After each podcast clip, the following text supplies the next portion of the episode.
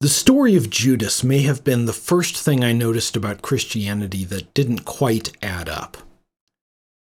I was raised by a Christian mother, a member of the Church of Christ Scientist, and more a cultural Christian than an actual believer, who later became a staunch atheist, and an agnostic father with Buddhist and Taoist leanings my mother, wanting me to be exposed to what she perceived at the time to be the positive ethical values of Christianity, brought me to a local Christian science church on Sundays for Bible school.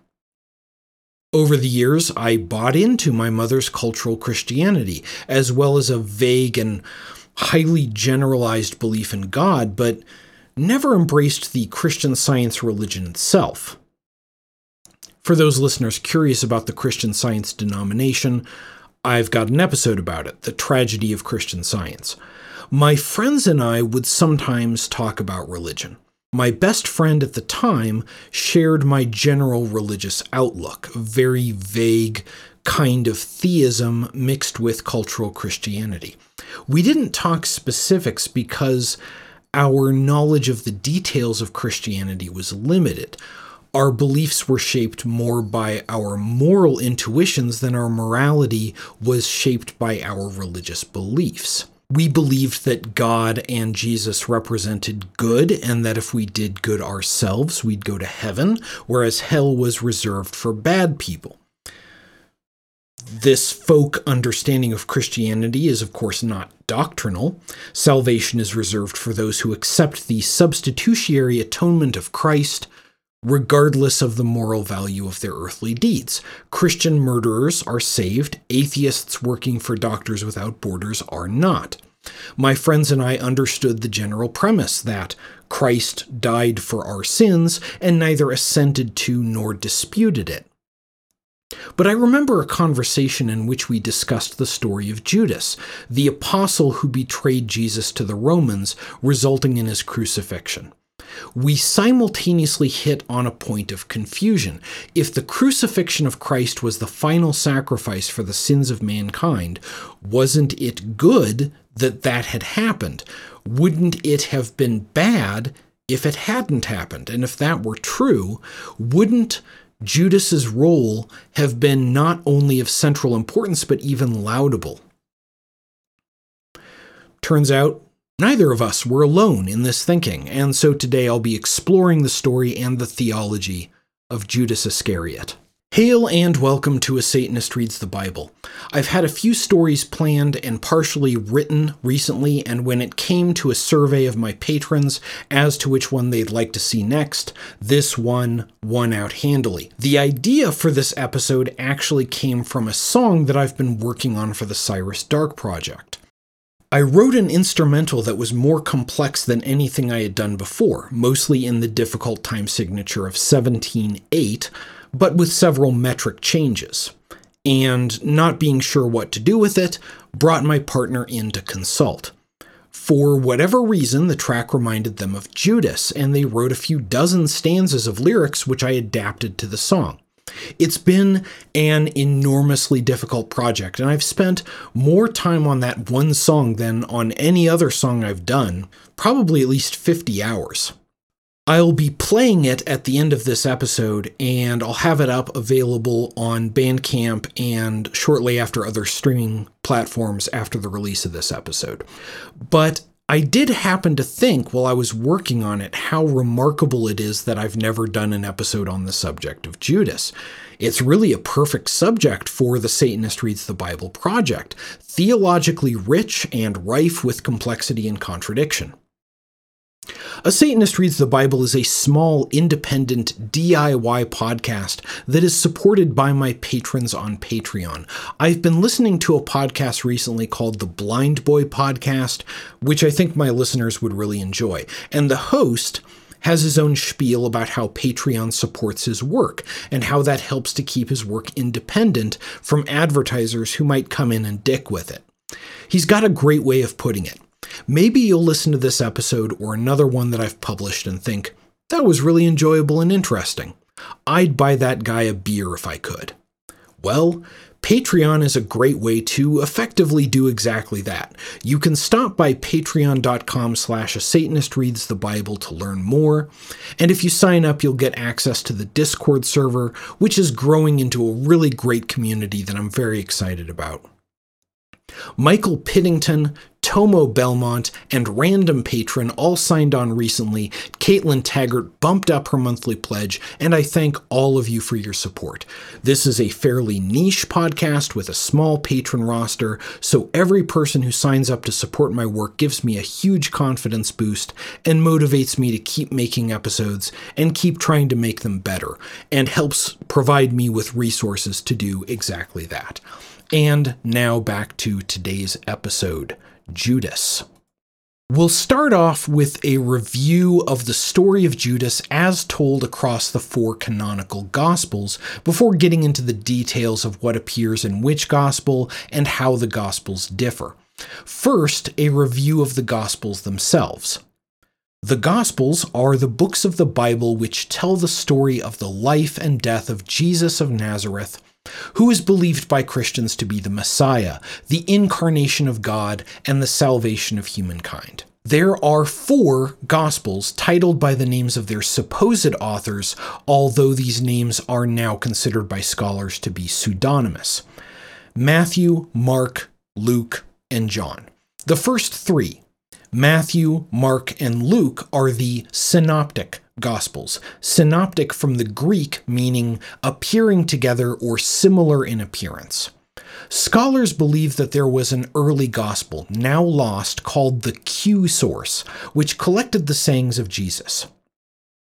Mark, it is believed, was based on the Q source, and then Matthew and Luke were based on Mark, which accounts for their similarity. John is an outlier, quite different from the other three, both in terms of content and tone. It's my favorite of the Gospels and one of my favorite books of the Bible, very mystical and poetic. We have good reason to believe that most of what is contained in all four Gospels is fictitious, written for the purpose of converting people to the new Christian religion in the first century. But we also have good reason to believe that some of the details are historical. Specifically, that Jesus lived, that he was a Jewish teacher, zealot, and apocalypticist, and that he was betrayed by one of his followers to the Romans and then executed by crucifixion. There's not much certainty to be had about the life of Jesus, and there are many who doubt that he ever existed in the first place. But I've found consistently that inference to the best explanation leads us to the conclusion that Jesus most likely did exist, and that he was a Jewish apocalypticist who was betrayed by one of his followers and subsequently crucified by the Romans, but that most of the details of his life were exaggerated or fabricated by the early Christians. I'll note quickly that the Gospels being largely fictitious doesn't mean that they can't or don't contain authentic spiritual insights, or that they can't be a source of such insight for people. The Bhagavad Gita is not believed by Hindus to describe historical events, but is nevertheless considered a source of wisdom.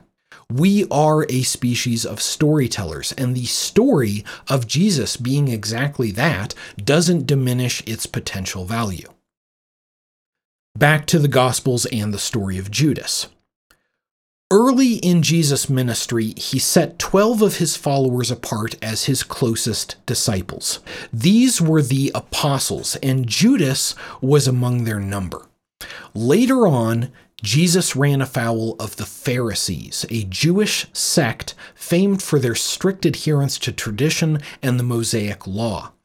Jesus preached that the point of the law was not slavish, mindless adherence, but rather that they encourage and inspire love and fellowship, and the chief priests of the Pharisees considered this blasphemous and threatening to their order. Judas agreed to betray Jesus to them in exchange for 30 shekels, 30 silver coins. After Jesus shared a dinner with the apostles in celebration of the feast of Passover, Judas brought the priests to them and told the priests that the one that he kissed would be Jesus. He went to Jesus and kissed him in greeting, and the priests seized him and delivered him to the Roman governor Pontius Pilate for judgment. Jesus was then tortured and executed by crucifixion. Judas, ashamed, returned the silver to the Pharisees and hung himself. Now let's get into the details of the individual Gospels. Mark is the tersest of the Gospels and mostly just includes the narrative I've already presented.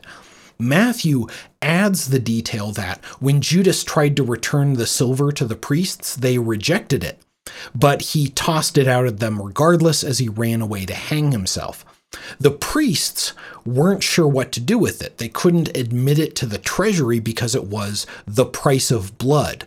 Matthew 27 6. So they used it to buy a field in which to bury people whose identities are unknown, and this field thusly comes to be known as the field of blood.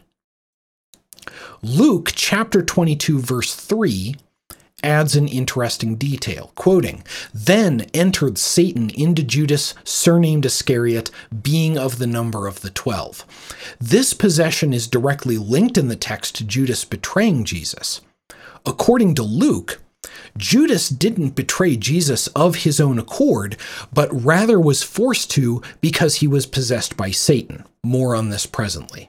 John includes a very interesting passage. In chapter 6, Jesus is offering some teachings to his followers, one of which includes the doctrine that his followers must eat him in order to attain salvation.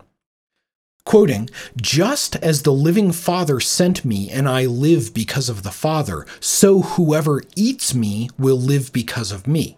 John chapter 6, verse 57. At this point, many of his disciples decided that the whole apocalyptic Jesus cult thing wasn't for them and parted ways. John chapter 6, verse 66. The apostles remain, and Jesus asked them, Do you also wish to go away? Chapter 6 verse 67. Simon Peter affirms that they remain confident in Jesus and his teachings, and Jesus responds, Have I not chosen you twelve, and one of you is a devil? Chapter 6, verse 70. That's the King James verse. The New Revised Standard Version gives, Did I not choose you, the twelve, yet one of you is a devil? The chapter continues He was speaking of Judas, son of Simon Iscariot, for he, though one of the twelve, was going to betray him. John chapter 6, verse 71. John chapter 12 is where it gets really interesting. You might be familiar with the story of Lazarus. In the previous chapter, Jesus had raised Lazarus from the dead. In chapter 12, they stop back in for a meal with Lazarus's family, maybe a kind of post resurrection checkup, and Lazarus' sister Mary anoints him with an expensive oil. Judas thinks that this is a ridiculous expense. Quoting, Why was not this ointment sold for 300 denarii and given to the poor? John chapter 12, verse 5. The author is quick to point out that Judas wasn't saying this because he actually cared for the poor, rather, because he carried the apostles' collective purse and stole from it, and selling the ointment would give him more money to steal. Chapter 12, verse 6. Jesus' response, though, is quite interesting. Look, this is for my funeral, so just let me have this. The poor aren't going anywhere chapter 12, verses 7 through 8, obviously my paraphrase. Continuing on to John chapter 13, we have the beginning of the Last Supper when Jesus washes his disciples' feet. In the context of first century Judean culture, washing feet was servants' work, and so it's unusual that Jesus washed the feet of those who followed him rather than the other way around. The apostles are quite astonished by this. Simon Peter initially refuses, but Jesus explains that those whose feet he doesn't wash have no part with him. John chapter 13 verse 8. Simon Peter then jokes that, in that case, Jesus had better wash his hands and head as well. Jesus says, No, your hands and head are already clean, but that doesn't go for everyone here. John chapter 13, verse 10. He sits down and talks about how he wants the whole foot washing routine to serve as an example to his followers. But then he follows that by saying, I am not speaking of all of you. I know whom I have chosen, but it is to fulfill the scripture. The one who ate my bread has lifted his heel against me. Chapter 13, verse 18. In other words, he means that guidance for people to serve each other for all but one of them.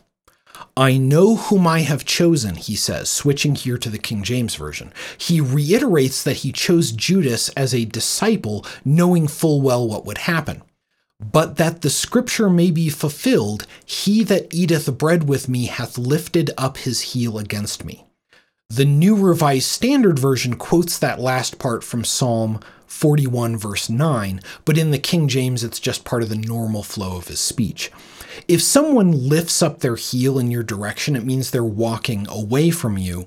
So this is an explicit reference to the betrayal. Jesus states here quite clearly that Judas' betrayal is all part of the plan. And why is he telling them this anyway? I tell you this now before it occurs, so that when it does occur, you may believe that I am He. Chapter 13, verse 19. Jesus wants them to believe and understand that the betrayal was part of the plan. If he tells them now, and he explains this very fact to them, if he tells them now, then they'll know it was part of the plan and not just some coincidence. In the next verse, John chapter 13, verse 20, Jesus says to the disciples, Whoever receives one whom I send receives me and whoever receives me receives him who sent me. This verse seems to come out of nowhere, especially given the following verse in which Jesus states explicitly his earlier implication that one of his followers would betray him. Chapter 13, verse 20 correlates with chapter 20, verse 21, in which Jesus, having recently risen from the dead, speaks to the eleven remaining disciples, saying to them, as the Father has sent me, so I send you. I think that Jesus intended his words in chapter 13, verse 20, to clarify that he's still being inclusive of Judas as part of the overall mission. One of the apostles then privately asks Jesus who will betray him, and Jesus says that he will show who it is by dipping a morsel of bread and giving it to the betrayer a sign of honor and respect. He does so, giving the morsel to Judas. Then Satan entered into Judas, and Jesus says to him, Do quickly what you are going to do. Chapter 13, verse 27. Judas gets up and leaves, and Jesus says to the apostles, who are a bit confused at this point, Now the Son of Man has been glorified, and God has been glorified in him. Chapter 13, verse 31 there are additional parts of the Gospels in which Judas is referred to obliquely without being directly named, either as being the one who betrayed Jesus or as being one among the 12 apostles. For example, in Matthew chapter 19 verse 28, Jesus speaks to the apostles, Judas included, saying, Truly, I tell you, at the renewal of all things, when the Son of Man is seated on the throne of his glory, you who have followed me will also sit on twelve thrones, judging the twelve tribes of Israel. There's also an interesting footnote in the book of Acts, which was written by the same author as the gospel titled by the name Luke. Quoting here Now this man acquired a field with the reward of his wickedness, and falling headlong, he burst open in the middle, and all his bowels gushed out. Acts chapter 1, verse 18. The author here seems to be responding directly to the Gospel of Matthew, saying, no, that's not how it happened. This is what happened. Judas purchased the field himself with the money he got for betraying Jesus, then killed himself in the field in such a way that his bowels gushed, gushed out over it, and that's why they call it the field of blood. Now, to me, it's obvious enough that the Gospels were written by four different people for four very different purposes. I wouldn't expect that they would all line up perfectly, and it wouldn't make sense to me to try to construct a single narrative out of all four of them. However, many Christians believe that the Bible is an infallible and divinely inspired document, and so take the Gospels collectively as describing the life, death, and resurrection with perfect accuracy. This, despite the fact that some of the details directly contradict one another. If we're to take that tack ourselves, we find ourselves with some interesting facts regarding Judas which are not often taken into account. One, Jesus knew Judas would betray him from the beginning and chose him knowing that fact. John chapter 6 verse 70. 2. Judas could not be held morally accountable for betraying Jesus because he did so while possessed by Satan. Luke chapter 22, verse 3, and John chapter 13, verse 2. 3. Judas will be glorified in heaven along with the other apostles. Matthew chapter 19, verse 28. Revelation chapter 4, verse 4 describes 24 thrones surrounding the throne of God in heaven, 12 representing the 12 tribes of Israel and 12 for the apostles. If we're to take Jesus at his word, Judas gets one of those thrones. I've heard some suggest that the apostle Matthias, who was chosen by the other 11 in Acts chapter 1 to replace Judas, will ultimately be the one to hold one of those 12 thrones. But this conflicts quite directly with what Jesus himself said. Jesus stated quite clearly that he knew that Judas would betray him and made no qualifications in Matthew chapter 19 verse 28 about whom among those he was speaking to would attain the heavenly thrones. What's more, Jesus states several times in the Gospels that he knew that he was going to be killed.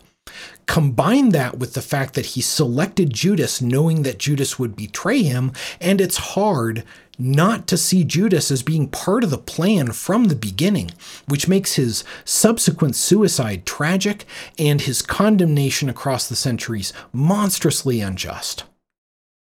As I mentioned earlier, I'm not the only person in history to have thought about the situation this way. Let's turn now to the Gospel of Judas, an apocryphal, in other words, non canonical gospel, written sometime in the second century. The introduction of the text reads as follows The secret account of the revelation that Jesus spoke in conversation with Judas Iscariot during a week three days before he celebrated Passover. And remember, the Passover celebration was the night of Judas' betrayal. First, We'll have to cover some background on Gnostic Christianity, since this text is part of the Gnostic tradition. Christianity arose after the death of Jesus not as a unified religion, but as a collection of disparate sects, one of which eventually won out over the others. Among these sects were those we now describe as Gnostic, from the Greek word gnosis, meaning knowledge. The general idea of Gnostic Christianity is that salvation comes not from accepting the substitutionary atonement of Jesus, but rather from knowing what it is that Jesus came to teach people, which is that they, certain people at least, contain sparks of divinity which have been imprisoned in human bodies by an evil god, the demiurge, sometimes identified with the God of the Old Testament, who created this world, broken and dysfunctional as it is, out of malice and incompetence. For anyone who's ever asked why the character of God in the Old Testament seems so different from that of the New Testament, the Gnostics have an answer. They're different gods. The sparks of divinity are described in some texts as being fragments of a being called Barbelo, the first emanation of the true and good God. Emanation here meaning a kind of fundamental cosmic principle, like a Platonic form manifest as a kind of demigod. Barbelo is described as being either female or distinctly androgynous. Another Gnostic text, the Apocryphon of John, describes her, or perhaps them, thusly This is the first thought. His, the true God's, image. She became the womb of everything, for it is she who is prior to them all, the Mother Father, the first human, the Holy Spirit, the thrice male, the thrice powerful, the thrice named androgynous one, and the eternal eon among the invisible ones and the first to come forth. The Gospel of Judas begins with the apostles offering a prayer of thanks for their meal, and Jesus laughs at them, saying that they're only doing it to please their God. When they respond that they thought that Jesus was the Son of their God, he responds that they do not understand who he is. The apostles become angry, all except for Judas, who tells Jesus that he knows that Jesus is, quoting, from the immortal realm of Barbelo. Jesus then takes Judas aside and, on a few occasions, offers him various secret teachings which are unfit for those who do not understand who Jesus truly is. There are lines missing from the codex throughout the text, most of them at the end, unfortunately, but it seems that Jesus praises Judas as being exalted among all of his other followers. Jesus says to Judas, But you will exceed all of them, for you will sacrifice the man that clothes me. Because of the missing lines, it's not clear to whom Jesus is referring when he says, You will exceed all of them. But the few words still remaining hint that he's referring to those who perform a certain kind of sacrifice. And Judas will exceed all of them, he says, for you will sacrifice the man that clothes me. By the man that clothes me, Jesus is not referring to the one who gave him the clothes that he is wearing, but rather to his own physical body, which clothes his underlying divine being. There's a bit more broken text, and then a truly beautiful passage. Quoting here And then the image of the great generation of Adam will be exalted, for prior to heaven, earth, and the angels, that generation, which is from the eternal realms, exists. Look, you have been told everything. Lift up your eyes and look at the cloud and the light within it and the stars surrounding it. The star that leads the way is your star. Judas lifted up his eyes and saw the luminous cloud, and he entered it. Those standing on the ground heard a voice coming from the cloud saying, and again, there are more lines missing. After this is the conclusion in which Judas betrays Jesus to the priests after the Last Supper. Clearly, the interpretation of these second century Gnostics was that Judas was not only part of the plan all along, but that he was a knowing and willing part of the plan, and that he would be exalted for having had the courage and the will to sacrifice his teacher for the greater good. Likely, they would have read Luke and John's passages stating that Judas had been possessed as being the corrupting influence of the demiurge on those authors. Given what we've seen in the canonical Gospels, it's hard not to take their interpretation, not of Gnosticism in general, but of the Judas narrative in particular, as being the most reasonable one. But we need not stop at the Gospels and looking to the Bible for information about Judas and keys to the interpretation of his narrative. Looking to the book of Zechariah, one of the 12 minor prophets, we find the remarkable 11th chapter, an enigmatic prophecy written just after the return of the Jewish people to their homeland after the end of the Babylonian exile. I actually wrote a rather in depth analysis of this chapter, but it ended up being a rather long tangent that distracted from this episode's central narrative on Judas rather than adding to it. Long story short, Zechariah describes a shepherd who betrays his flock for 30 shekels. It's uh, quite an interesting chapter, and I might do a short episode on it at some point.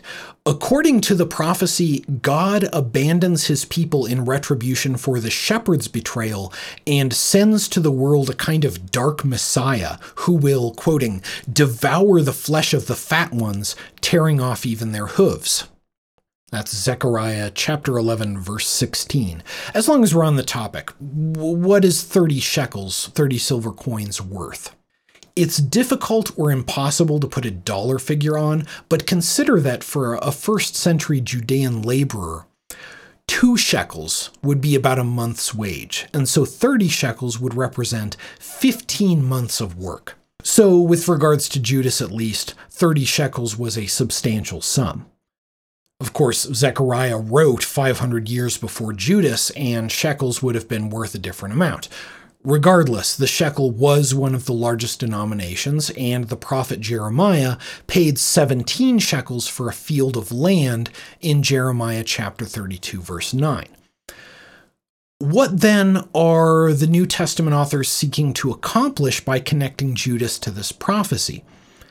It may be that they're merely using the 30 shekels as a symbol of betrayal without connecting the narrative to the wider prophecy, or they may not have understood Zechariah's prophecy in the first place. A, pro- a, possibility I strongly suspect, given how strange and abstract the prophecy is. I had a great deal of difficulty figuring out how to wrap up this essay because I couldn't settle on a single through line that ties everything together. I finally realized today that that itself is, I think, the most important takeaway from the Judas narrative. Judas represents a depth of complexity and contradiction that I find missing in much of modern Christianity. Not even the authors of the Bible themselves knew quite what to do with him. Putting all of this together, we have John, the biblical author who provides the most detail about Judas, calling Judas a devil, but also saying that he was possessed by Satan when he betrayed Jesus. John portrays Judas as being a thief, someone of low moral character, but also has Jesus explicitly state that the betrayal is all part of the greater plan. The author seems intent on denigrating Judas in spite of Jesus trying to honor him. So we're certainly faced with some mixed signals in interpreting the narrative of Judas in light of the Gospel of John. The other Gospels, while providing less detail overall, are similarly conflicted. In Matthew, Judas participates in the Eucharist, the ritual consumption of bread and wine which have been transformed into the body and blood of Christ. Matthew chapter 26 verses 26 through 28, which has come to be the highest and most honored sacrament of the Christian religion. Just prior to that, Jesus says, the Son of Man goes as it is written of him, but woe to that one by whom the Son of Man is betrayed it would have been better for that one not to have been born. Matthew chapter 26, verse 24. Recall that, being that the betrayal of Jesus by Judas is portrayed in both the Synoptic Gospels and in John, as well as in other contemporaneous texts, it was likely a historical event. Why did the historical Judas betray the historical Jesus? It may have been out of simple greed, or perhaps resentment that Jesus wasn't more active in resisting the oppression of the Romans. Perhaps he thought that by betraying Jesus, Judas would force his hand, forcing him to use the power of God to defeat their common enemies. It may have indeed been because Jesus believed his death would fulfill Scripture and affect the salvation of humankind. But it's doubtful we'll ever have the real answer to this question. Keep in mind as well that the complete formulation of modern Christianity, that humans are condemned to hell as a result of sin, including original sin, and that Christ died as a substitutionary atonement for those sins, allowing those who accept the atonement an eternal afterlife in paradise is not presented in the Gospels in its final form, but rather was pieced together by theologians over the subsequent centuries as they combined the new revelations with the Jewish religious tradition, the Greek philosophical tradition, and the pragmatic and political concerns of various power interests. The narrative of Judas gives us a window into the minds of the scriptural authors. They followed a man whom they believed to be the Messiah, but who had died the death of an ignominious criminal. They reconciled this contradiction by making the seeming defeat of the crucifixion into a victory in the greater spiritual war between good and evil. But in doing so, they put Judas and all of Christianity in an irreconcilable position. I think that the ultimate reconciliation of this problem for Christians comes from seeing that the real test of a Christian is not how much they love Jesus After all, Jesus, morally perfect, God in human form, the salvation of humanity, is easy to love. In the Gospel of John, at the Last Supper after Judas departs, Jesus says, Where I am going, you cannot come. I give you a new commandment that you love one another. Just as I have loved you, you also should love one another. By this, everyone will know that you are my disciples, if you have love for one another. Chapter 13, verses 33 through 34. What Christian can say that they have this love for Judas, without whom the prophecies never would have come to pass, without whom the salvation never would have manifested? That's all for today. My current trajectory is to release an episode on an economic theory that I've been developing that will provide major structural support for my future work. I hope to have that your way soon. A Satanist Reads the Bible is written, produced, edited, and scored by me, Todd Billsborough, with the support of my partner, my patrons, and my audience. Thanks so much for joining me today. Always Satana. And now here is Judas by Cyrus Dark and the Symbols of Reverence.